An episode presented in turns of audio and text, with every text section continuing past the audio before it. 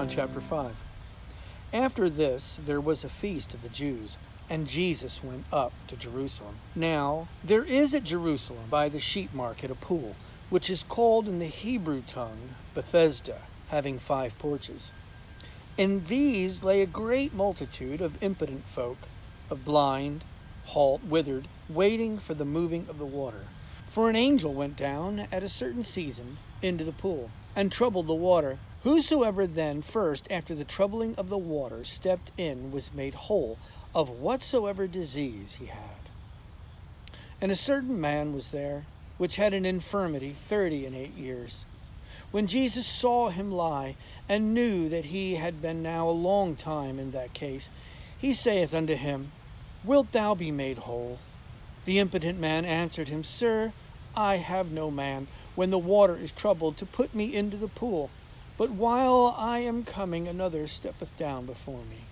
Jesus saith unto him, Rise, take up thy bed, and walk. And immediately the man was made whole, and took up his bed, and walked. And on the same day was the Sabbath. The Jews therefore said unto him that was cured, It is the Sabbath day. It is not lawful for thee to carry thy bed.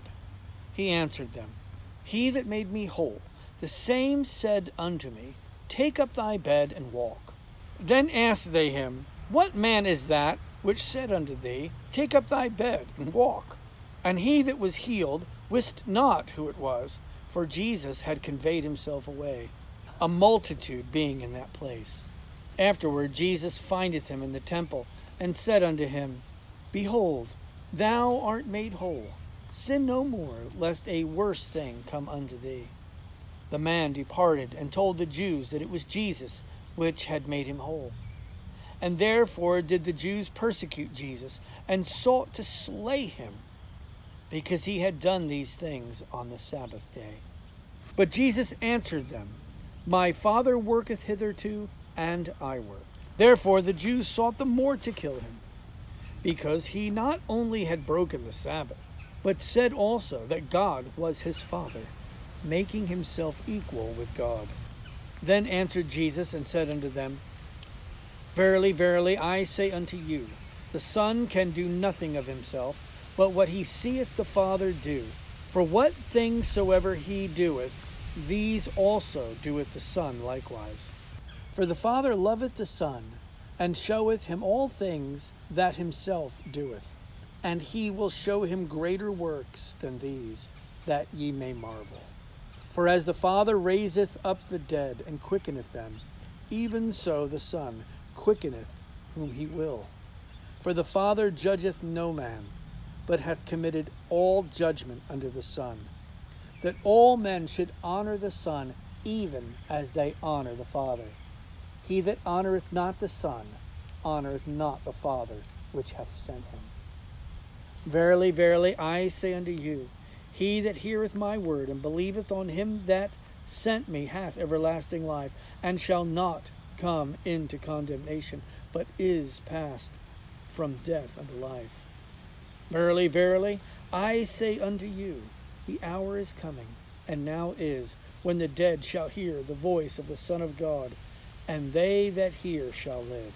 For as the Father hath life in himself, so hath he given to the Son to have life in himself, and hath given him authority to execute judgment also, because he is the Son of Man. Marvel not at this, for the hour is coming, in the which all that are in the grave shall hear his voice, and shall come forth, they that have done good unto the resurrection of life, and they that have done evil unto the resurrection of damnation. I can of mine own self do nothing. As I hear, I judge, and my judgment is just, because I seek not mine own will, but the will of the Father which hath sent me. If I bear witness of myself, my witness is not true. There is another that beareth witness of me, and I know that the witness which he witnesseth of me is true. Ye sent unto John, and he bare witness unto the truth. But I receive not testimony from man. But these things I say, that ye might be saved. He was a burning and a shining light, and ye were willing for a season to rejoice in his light. But I have greater witness than that of John. For the works which the Father hath given me to finish, the same works that I do, bear witness of me, that the Father hath sent me. And the Father himself, which hath sent me, hath borne witness of me. Ye have neither heard his voice at any time, nor seen his shape. And ye have not his word abiding in you. For whom he hath sent, him ye believe not. Search the scriptures, for in them ye think ye have eternal life, and they are they which testify of me. And ye will not come to me that you might have life. I receive not honor from men, but I know you, that ye have not the love of God in you. I am come in my Father's name, and ye receive me not. If another shall come in his own name, him ye will receive. How can ye believe, which receive honor one of another, and seek not the honor that cometh from God only? Do not think that I will accuse you to the Father. There is one that accuseth you, even Moses, in whom you trust. For had you believed Moses, you would have believed me, for he wrote of me. But if you believe not his writings, how shall you believe my words?